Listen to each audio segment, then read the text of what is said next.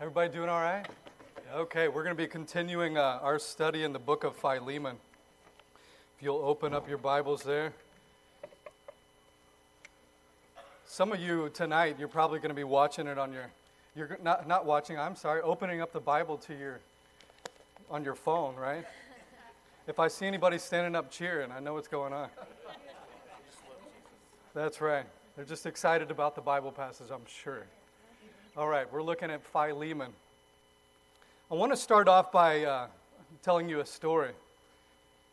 There was a man by the name of Mitsuo Fuchida. I hope I said that right. That's a Japanese name. Uh, I don't pretend to be able to speak it. I asked Stephen, and he's like, yeah, that sounds about right. So, all right, we'll go with that. Mitsuo Fuchida. He was an infamous, Jap- infamous Japanese fighter pilot that led an attack on Pearl Harbor. From childhood, Fuchida dreamt of being a mighty warrior who would deal a death blow to the West in the name of Japan. On the morning of December 7th, 1941, his blow de- dealt death to over 2,000 American soldiers at Pearl Harbor. In the summer of 1942, Fuchida, he was in the sick bay of a carrier in the ocean, recovering from an emergency appendectomy when all of a sudden he heard a, loud, a lot of fighting going on outside, so he left the sick bay and he went out on top of the carrier to see all the fighting that was going on. Just in time, there was a blast that knocked a hole in the side of the ship, killing everybody that was in the sick bay. He narrowly escaped death. On August 5th, 1945, he found himself in the city of Hiroshima on military business. A mere hours, he left the city to return uh, uh, to another base. And in that time, the U.S. forces dropped an atomic bomb which decimated the city that he was just at. Once again, he narrowly escaped death. He began to ask questions like, Why was my life spared a second time? It was just a few days later that the war had ended, and he's left wondering, Why did all of this take place? He was bitter. His heart was filled with hatred for what the Americans had done to Japan. One day he was walking through a busy bus station when he was approached by a man that handed him a pamphlet. The name of the pamphlet was I Was a Prisoner of Japan.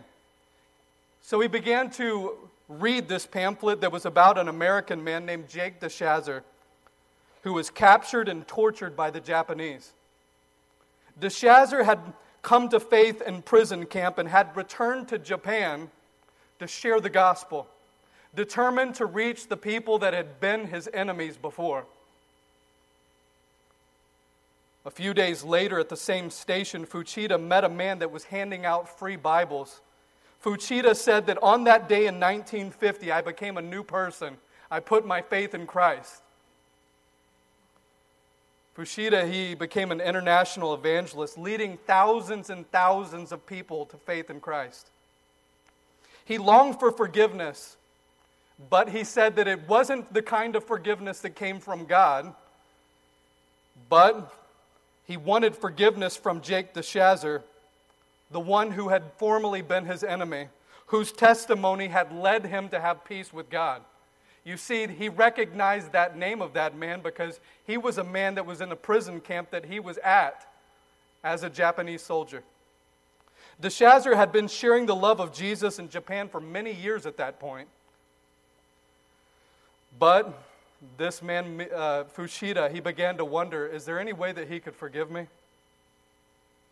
The one who led the charge on Pearl Harbor, the one that had killed many American lives? It was partly my fault that he had spent years as a prisoner in Japan. He said so. I went to his house and I knocked on his door. I have the desire to meet you, Mr. DeShazer. My name is Mitsuo Fuchida, he said. It took a moment for him to recognize his name, but he did recognize it. He knew who he was, he knew everything that he had done. He said, to my relief, a smile came across his face and he invited him into his home. He said, That day, through the love of Jesus, we former enemies embraced as brothers in Christ's love. Amen. Can I tell you that this kind of forgiveness is foreign in our society? we do not have a society that is very forgiving. We have a society that teaches us that to retaliate, to fight back, not to forget, never forgive, to hold grudges, don't let them get away with it, is what society teaches us to do. And sadly, that mentality has bled over into churches where people are very it's not it's very difficult for them to forget what somebody's done to them. Would you agree with me? Christians of all people should be, be the people that forgive the best. But many times we're the ones that hold on to what people have done to us the most. It shouldn't be that way. There are no enduring relationships without forgiveness. There can be no relationships that last time unless you become good at forgiving. The book of Philemon is meant to be a picture of forgiveness because I've been forgiven much. I should be a person that forgives other people much. Because I've been graced, I give grace. I've been forgiven a debt that I couldn't pay, so I am to forgive the debts of other people, even when it's difficult.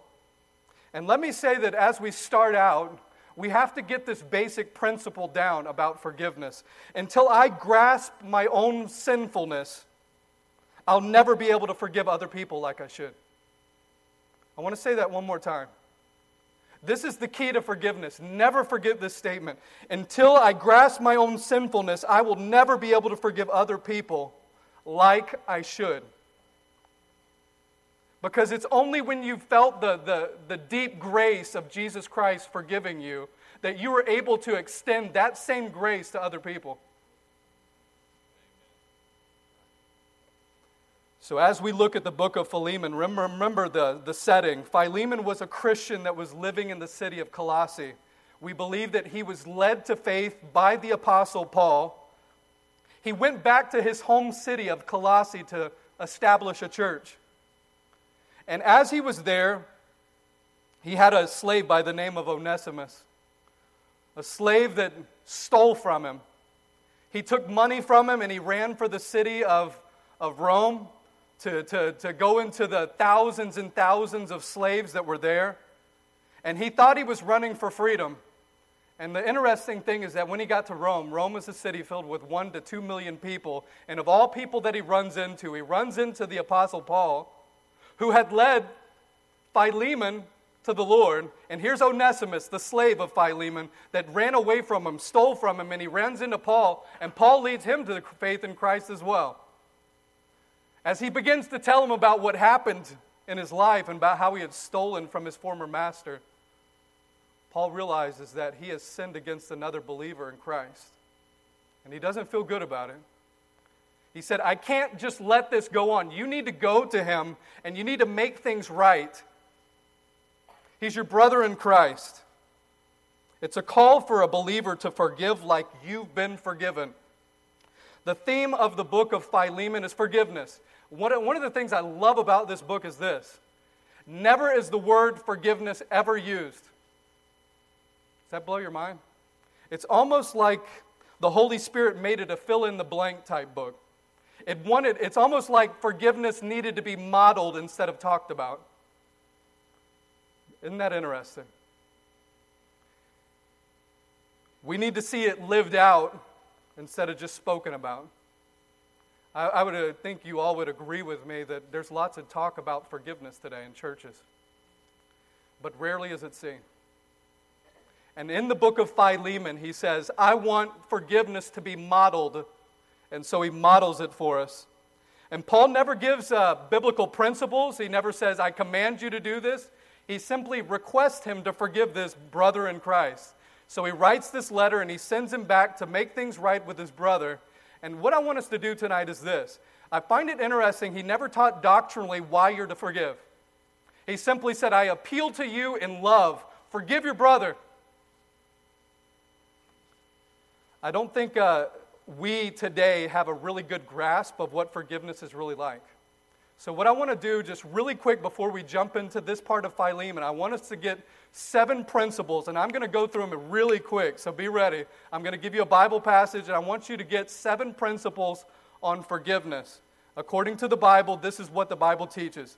Now, first of all, it's not murder alone which is forbidden by the sixth commandment, but it's a lack of forgiveness. When the Bible says, Thou shalt not what? Kill. When you look at the New Testament, when you look at Matthew chapter 5, verses 21 and 22, it also talks about something else. It talks about the one that holds grudges, the one that hates his brother. And in God's economy, in God's mind, one that harbors hatred for his brother in Christ has chosen not to forgive. That is also what is commanded in Scripture to forgive, not to hate your brother in Christ. The second, whoever has offended your uh, whoever has uh, offended you has offended God greater. You don't hear that talked about very often. Whoever has offended you has offended God greater. This principle is brought up several times in Scripture. When you think of David and Bathsheba, who did David sin against? He would sin against many people. He sinned against Bathsheba. He sinned against Uriah. He sinned against his wife. He sinned against his children. He sinned against his country. He sinned against what? Most of all, he sinned against God. You remember in Psalm 51, verse 4, it says this Against thee and thee only have I sinned and done this evil in thy sight. You know what he's saying? Ultimately, God is holy. He's the most holy God. And all sin, in the end, is an offense against him. And here's the principle that we learn in the Bible is this. If God the most holy has forgiven your brother of a greater sin, can you who's less holy forgive someone of the lesser sin? Do you understand the principle I'm trying to say? God's holy, and if He can forgive them of their sin, and He's the most holy one, if He can forgive them of their all their sin that they've ever committed, and they can come to faith in Christ and have it all cleansed, can you not forgive them of the lesser sin that they committed against you? That's what the Bible teaches. The third thing is this you will not enjoy forgiveness from God if you don't forgive others. Look at Matthew chapter 6 verse 15. It says, But if ye forgive not men their trespasses, neither will your Father forgive your trespasses. When you refuse to forgive, you will stand before God with unforgiven sin under his discipline. Now, understand what I'm, I'm not talking about loss of salvation, I'm talking about loss of fellowship. Another principle, number four. You will not enjoy the love of the brethren if you don't forgive. Look at Matthew 18, verse 31. You can see that principle marked out. The fifth principle is this if you seek revenge, you will have usurped the authority of God. I like this one. Romans, uh, Romans chapter 12, verse 19, it says this Dearly beloved, avenge not yourselves, but rather give place unto wrath. For it is written, Vengeance is mine, I will repay, saith the Lord. Who's the job of revenge? It's God's, it's God's job. Anytime you choose to respond to somebody because of what they've done, what are you doing? You're trying to take God's job. You're trying to take his place. God, you're not doing this quick enough. God, you're not, you're not just. You're not quick enough. It's not the right time. What, what you're doing is you are trying to take over God's job. And who's the one that's most fit to carry out judgment on somebody that's done wrong? Only God knows the thoughts and the intents of everybody's heart.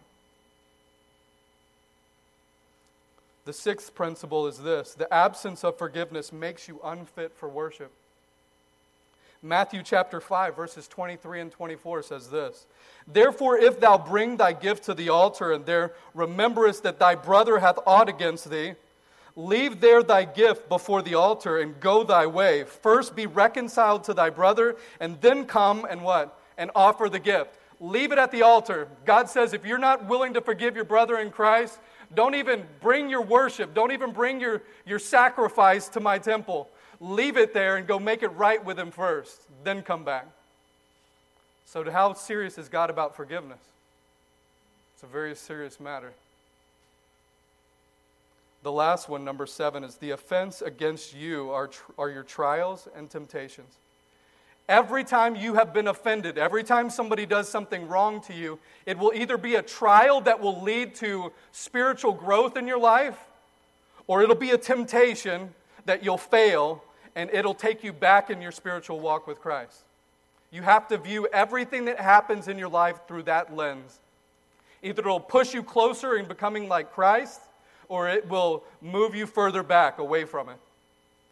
Now, with that said in mind, let's get into the book of Philemon, and we're going to look at his appeal for, for Philemon to forgive. Let's look at verses 8 and 9. Wherefore, though I might be much bold in Christ to enjoin thee that, that which is convenient, yet for love's sake, I rather beseech thee, being such an one as Paul the aged, and now also a prisoner of Jesus Christ Paul's saying what? I could command this of you. Why? Why could Paul command him to do it? He was an apostle called by Jesus Christ to minister to the church. He said, I have, he, I love it because he basically, he's saying, I got this in my back pocket. If I need to use it, I will. But he's saying, I'd rather not. I could command it, but I want you to do what's right. You, what I love about this is, is that he's calling him to a higher standard. He's saying, live up to who you are in Jesus Christ. Do the right thing. I don't want to do it out of, out of my authority. I want you to do it with the right motive. And, and let me say this about forgiveness. What we need to understand is this, this concept.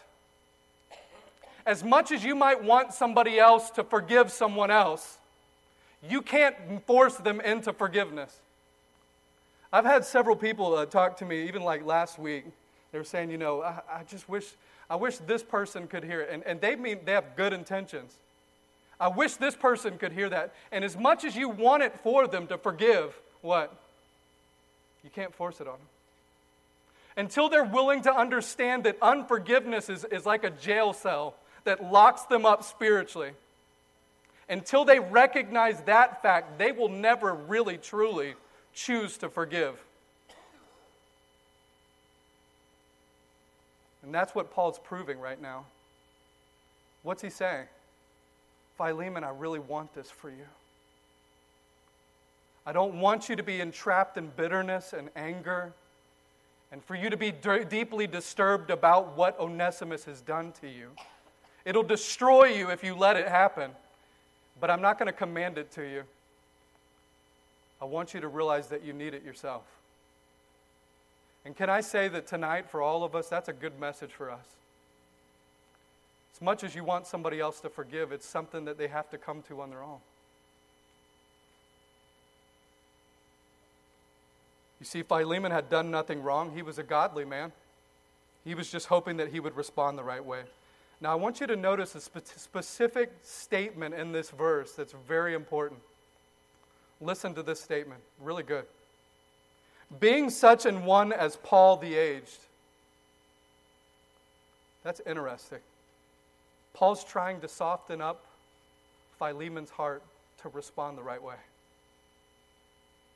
Paul was probably at this point, as he's in jail, he's probably about 60 years old, which, by that, those standards, he said that's not old. And what he's doing is this he, in those days, they didn't have a long lifespan. And Paul is saying is that he's worn out. He's a missionary. He's been in jail. He's been beaten. He's had, gone through all kinds of stuff. And time and experience has softened his heart to be a little bit more forgiving, not so quick to be angry. Time has a way of helping you understand what's really important, doesn't it? I hope everybody listens to that part. Time has a way of helping you understand what's important. It can help you to be a little quicker to forgive somebody, quicker to make things right, not so eager to fight over stupid things that people get upset about. And Paul's saying, in my, in, in, in my experience, this is what I've gotten. I've never regretted forgiving somebody. I've always regretted the times where I waited too long. Anybody agree with that statement? Amen. I've never regretted, regretted forgiving somebody because I found that when you release somebody else, what you're really doing is you're releasing yourself. Amen. Are you hearing me? Tonight, we need to forgive people because, in the end, when you don't, the consequences are greater than if you choose to forgive.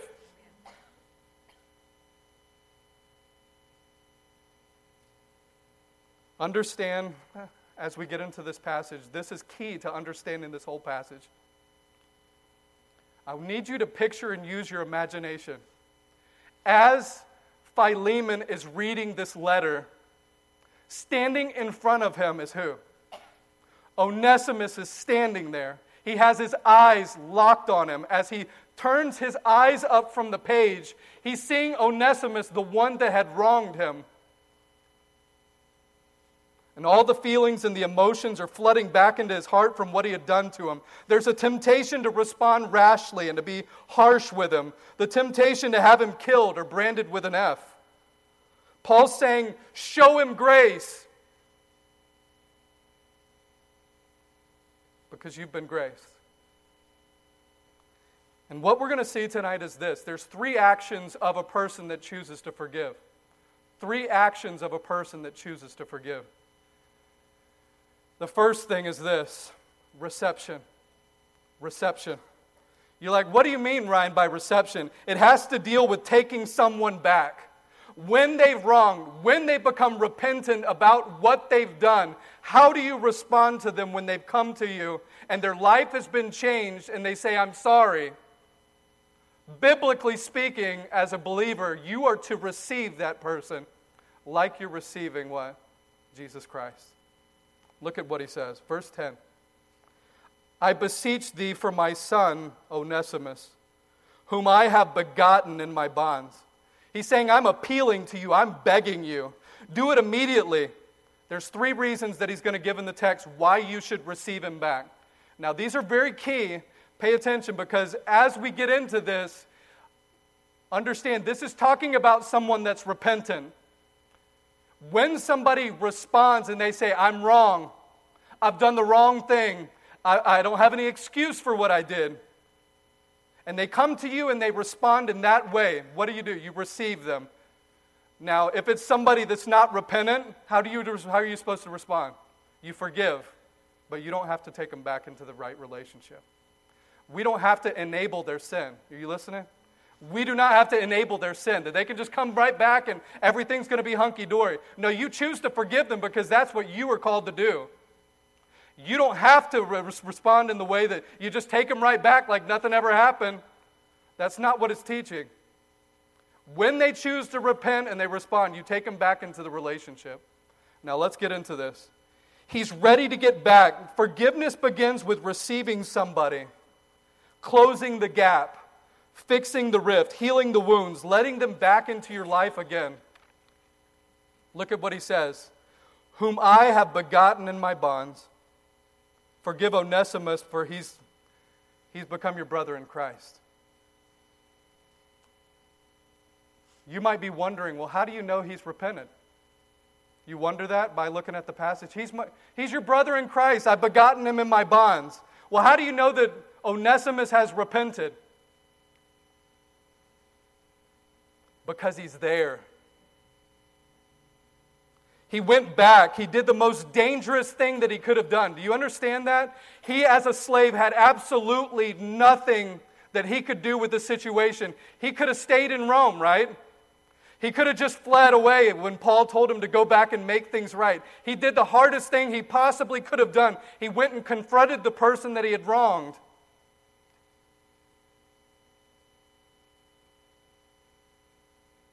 regardless of the consequence. He had the right and the power to punish him. You know what repentance is?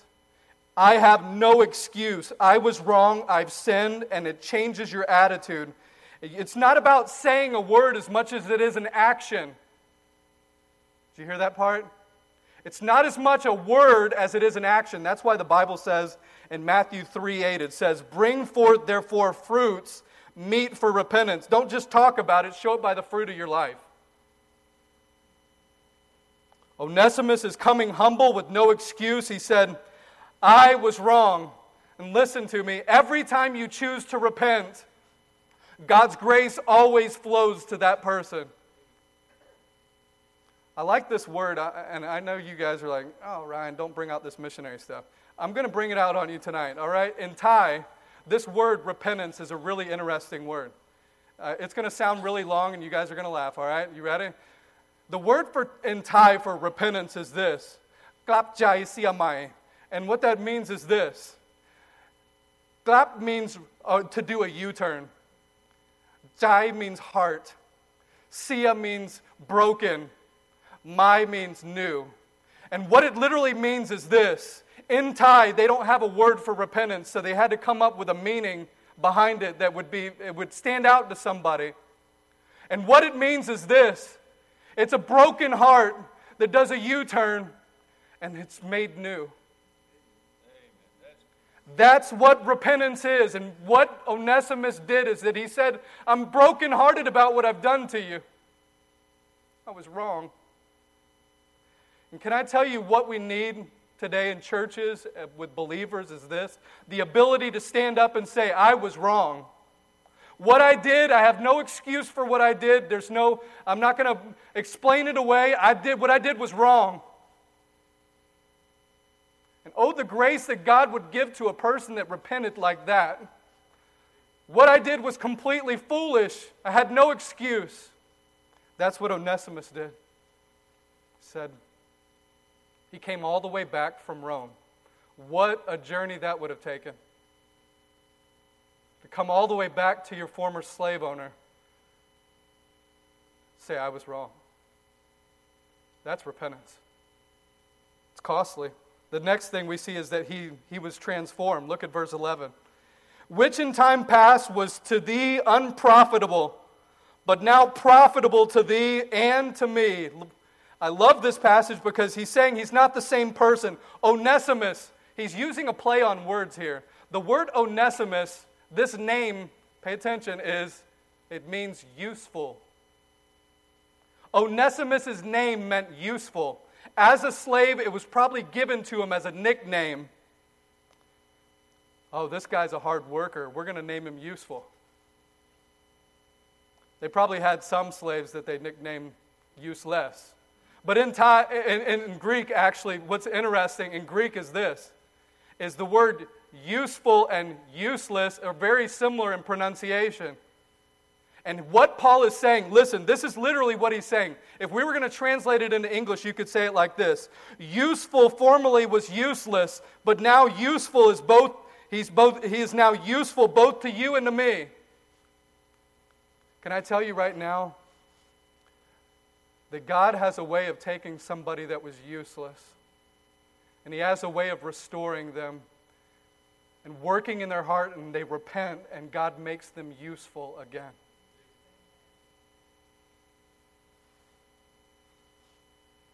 A radical change had taken place. Can I say that it's easy for us to get cynical? Are we agreeing? People have wronged us so many times that we start to think, we, we hear people make statements like, people don't change. Can I tell you, biblically speaking, people do change? Granted, you might not have seen it very often, you don't witness it too often, but people do change. Onesimus changed. He came back, and the guy that his name was useful, then he went to useless. He came back to being useful again because his life was changed with the gospel. That ought to give you some restored hope, right? People do change. The next thing is that he's faithful. Look at verse 12. Whom I have sent again, thou therefore receive him that is mine own bowels. What's he saying? He said, This guy, he's, he's my heart. I've literally cut my heart out and I've sent him back to you. Paul sent him to Philemon. Can I tell you, uh, in forgiveness in our church, how many of you have ever had somebody in our church? Now, you don't have to tell me names. I don't want to know names. Well, we're not going to stir stuff up here tonight. I'm not, not going to test your forgiveness, but this is what I want to know. How many of you have ever had somebody come up to you in church and tell you about somebody else in the church? Ooh, nobody's like, I'm not raising my hand on that one. All right. We know it happens, right? People that have had a bad experience, people that somebody snapped at them or somebody said the wrong thing over here. What I want you to understand is what is Paul modeling for us tonight? Paul is modeling that when you know that there's something wrong between this believer over here and this believer over here, it's not okay to overlook it. It's not okay to just sweep it under the rug and just to talk about it. You know, he could have just talked to Paul about it in Rome, right? Oh, it's okay. He talked to me about it in Rome. I don't have to send him back. No. When there's a wrong that's done between brothers in Christ, what did he do? He said, I need you to go back to him and make it right. He didn't sweep it under the rug, he didn't act like it didn't happen. Can I tell you, as a church, what we need? We need this a calling people to action, a calling people to their calling in Christ. Hey, this is what Christ calls you to. You go make it right with them instead of talking to me about it. Right? And that's what this is modeling. Paul's saying, You are not okay until you make things right with your brother over here. And can I say that all of us, that's a good example for us? When somebody has a problem with another person in the church, another believer, you're not right with God until you've made it right with them.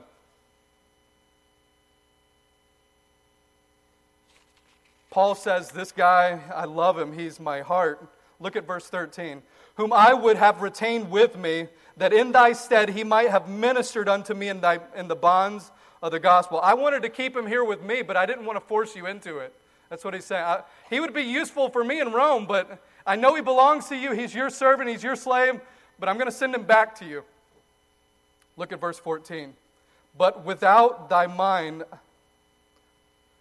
but without thy mind would I do nothing, that thy benefit not be as it of necessity, but willingly. I didn't want to do it without your knowledge. And what he's saying is this, guys receive him back. Receive him back. Oh, that's a great gospel message right there, isn't it? What you need to understand the whole book of Philemon, when we talk about forgiveness, it's modeling the gospel. I heard a story about Hubert Humphrey. He was a former vice president in the United States. When he died, hundreds of people across the world came to his funeral.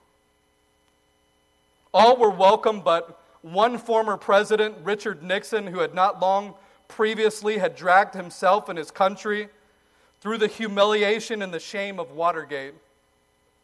Eyes turned away from conversations uh, with him, eyes turned away from him, conversations nobody wanted to talk to him. And Nixon could feel the ostracism coming from everybody. Jimmy Carter, the then serving U.S. president, walked into the room. Carter was from a different political party than he was. But as he moved to his seat, President Carter noticed that Richard Nixon was standing by himself. Carter immediately changed course and walked to Richard Nixon and held out his hand and smiling genuinely, and this is what he said Welcome home, Mr. President. Welcome home. Forgiveness is the ability to receive somebody where normally there would be rejection. When somebody's repented, you are to receive them back as your brother in Christ. That's the gospel. That's what happened when Jesus Christ paid the penalty for your sins. God the Father received you back, not because of how great you are, but because of how great His Son was. So you receive him back. You say, well, what about if they're not repentant? Well, what did we talk about? If they're not repentant, you still choose to forgive because that releases your, your, yourself from that. But let me say this the cost of forgiveness is great, but the cost of unforgiveness is greater. Let's look at the second thing. We're going to move quicker. The second is this restoration. Restoration. You need to begin to trust again. He begins to talk about God's sovereignty. And can you put like in, in parentheses, maybe out to the side, what Paul is really going to do with Philemon here is a great, great example for all of us. He's going to expand Philemon's perspective. He's going to say if you're going to forgive somebody the way that you ought to, you need to see a bigger picture that God is working that you don't even see that's going on. Let's look here at verse 15, what he says. For perhaps he therefore departed for a season, that thou shouldst receive him forever. He said maybe the reason why he left was that he would go away and then one day he would come back and he would stay for you with you forever. That his life would be impacted and changed forever. God had a purpose in what happened. Philemon, maybe God was using this evil, this bad thing that happened to you, for a greater purpose. Can I tell you that when you're going to forgive somebody, you need to have that perspective that there's something that you can learn in that situation. You're like, this is terrible. He stole from me. I lost out. I lost a lot of money there. What good could come from that? Well, Romans chapter 8, verse 28 says this And we know that all things work together for good to them that love God, to them who are called according to his purpose.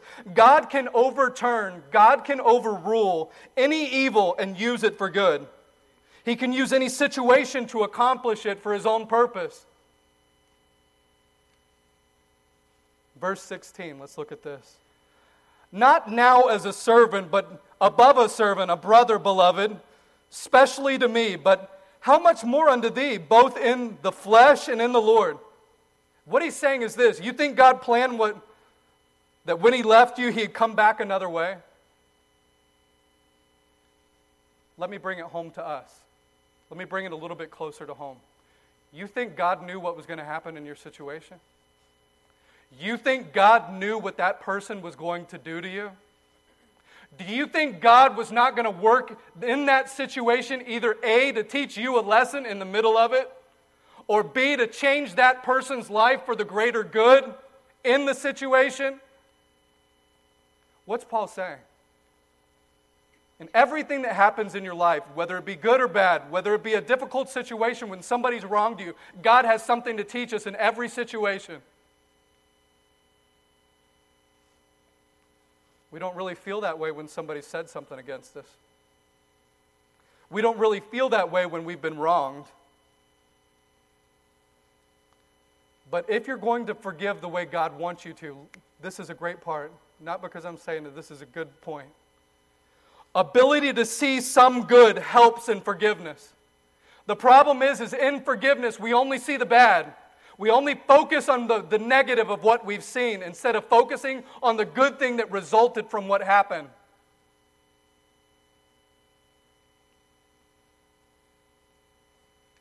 And what Paul told Philemon was this is that when he left you, he was a slave. When he came back, he's now a brother in Christ. You lost a slave, but you gained a brother. God overruled it, a temporary separation to lead to an eternal relationship. He's now your brother in Christ. You're going to spend eternity with him forever in heaven. That's a great perspective, right? Ooh, that was weak. That's a great perspective, right?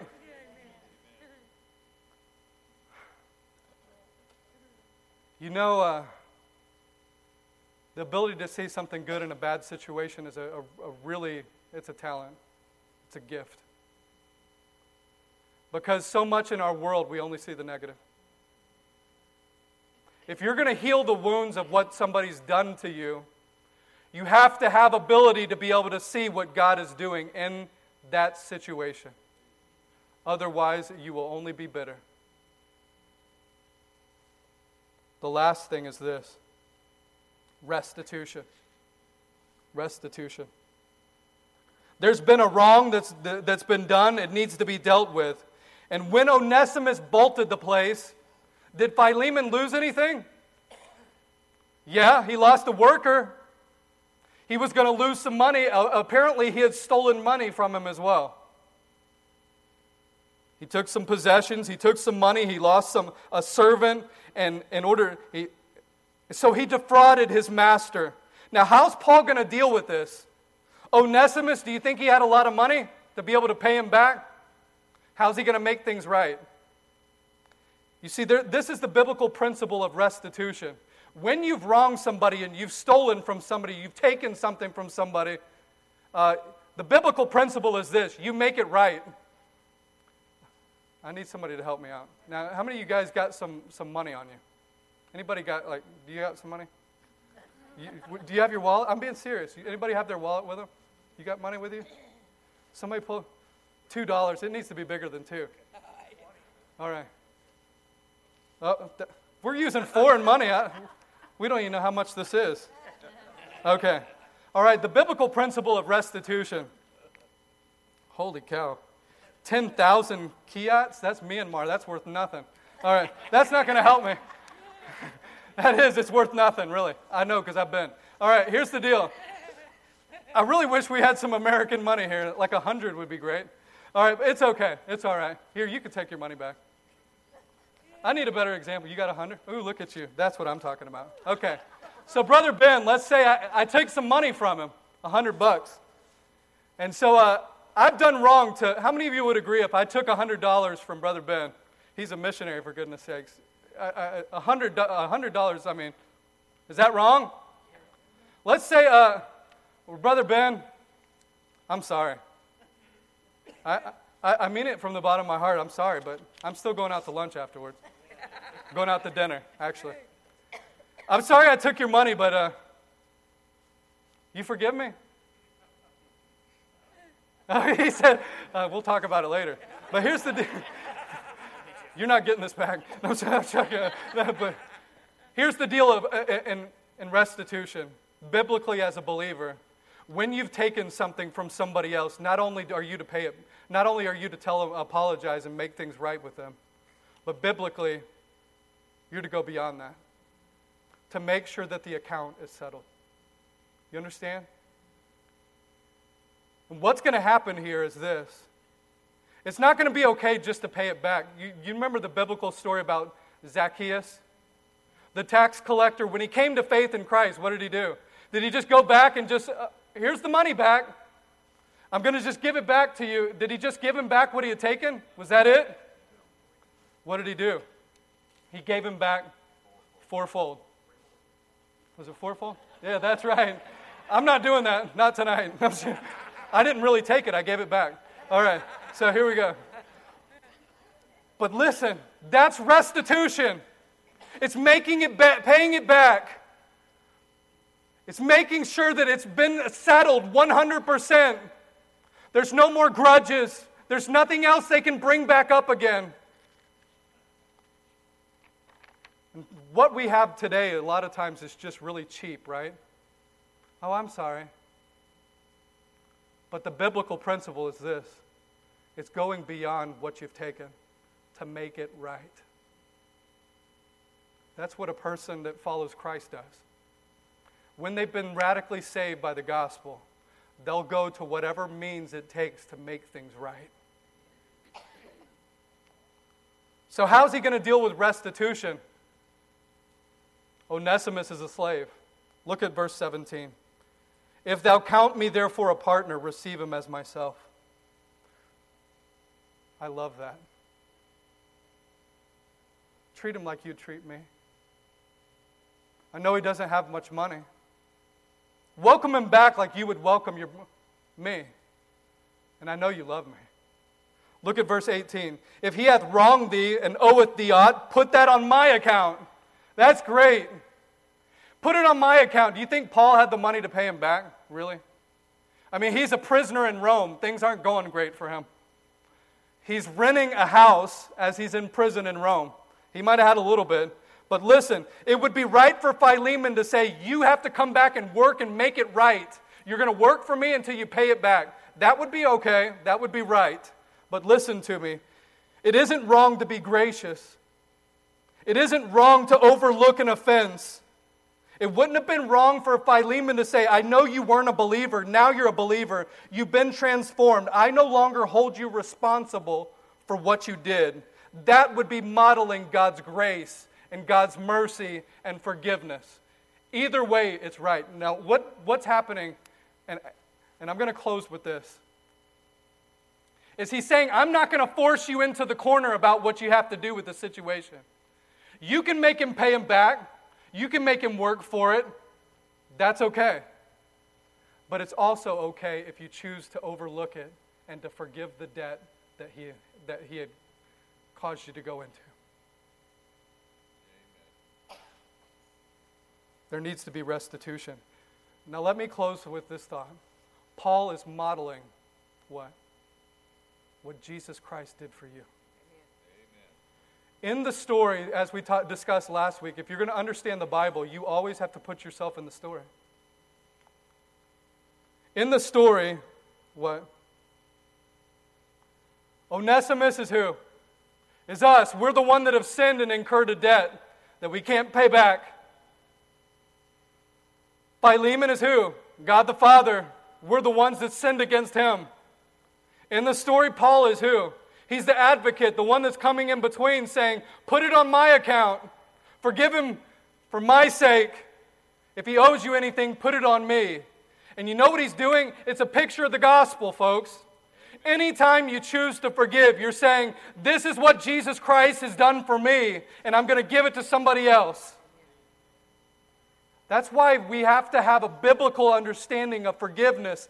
In this day, when we forgive, you know what you're doing? You're modeling forgiveness in a dark world. A world that holds grudges, that never gives up, that never forgets what others have done.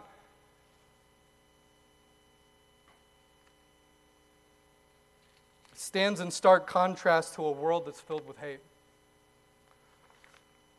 I heard a story, and we'll close with this. There was fighting that was going on in the country of Lebanon in the 1970s. There was a seminarian student that was he was walking from one village to the next when he was ambushed by a guerrilla soldier in the country of, of Lebanon. This guerrilla soldier was held him captive and led him down a mountain trail, and he was sure that he was going to be shot. But an amazing thing happened as they were working their way down the trail. This seminarian who had received military training was able to surprise his captor and was able to disarm him. Now the table was turned and he was now leading him down the trail. As they walked, however, the student of theology began to reflect on what was happening. He began to think about Bible verses that he had read before love your enemies, do good to those that hate you, turn the other cheek. He found that he could go no further. And what he did is he decided to take the gun that he had in his hands and he threw it into the bushes. And he told that soldier, he said, You're free to go. And he turned back up the hill and took off. Minutes later, this seminarian student, he heard the footsteps coming from behind him. He's like, Oh, great, this is how it's going to end. Perhaps that guy went back and got the gun and he followed me all the way back over here. But he continued on until the enemy finally caught back up with him. And that man, he ran all the way back only to grab him and embrace him and to tell him, Thank you for saving my life. And every time we decide not to get back at somebody who's hurt us, every time we choose to forgive, we exercise one of the greatest powers, and that's the power to choose a better way. God's way forgiveness. I want us to bow our heads and close our eyes.